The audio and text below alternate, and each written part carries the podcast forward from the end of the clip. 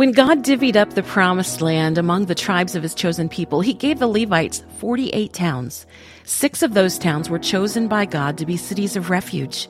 These cities were to be places where anyone could flee for safety if they were wrongly accused or running for their life. God told Moses, Select some towns to be your cities of refuge, to which a person who has killed someone accidentally may flee.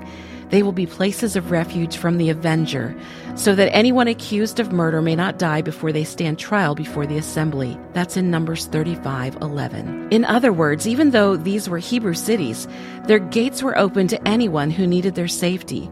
Israelites and foreigners living among them could find shelter there. Cities of refuge are a picture of God's loving shelter for all of us. God made a place for us when we were needy and accused by hiding us safely in his unconditional love and forgiveness. Just as the cities of refuge invited all into their gates, so God does the same for us. We all need a city of refuge, a safe place where we know we are protected and welcome. God's unconditional love has become our city of refuge. When we run to Him, He welcomes us in, defends our honor, protects us, and preserves our lives. If you need a refuge, Jesus says, The one who comes to me, I will by no means cast out. He will be the wall that surrounds you, the shelter that protects you. Run to him for refuge today. Ask him to shelter you in his unconditional, unfailing, unending love. God is our refuge and strength, a helper who is always found in times of trouble.